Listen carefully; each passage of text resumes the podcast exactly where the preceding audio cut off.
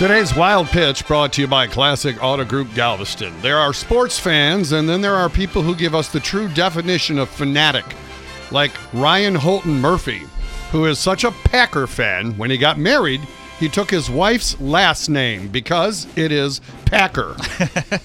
wow. Someone needs to turn in his nudicles at the nuptials. the couple met at a karaoke karaoke bar. Go figure. He also wore a Packer sport coat and a tie at the wedding. Look, I guess it could be worse. He could be an NBA fan and have a last name like Pelicans or Nuggets. That's today's wild pitch.